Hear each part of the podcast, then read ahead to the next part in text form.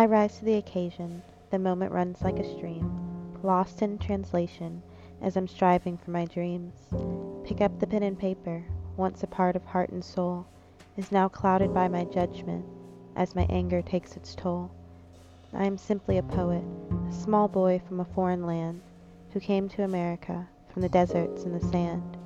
The conscience weighs heavy as my actions become bold. The manifestation of fury has a mind of its own. I wear a badge of honor, even though I'm lost in disarray.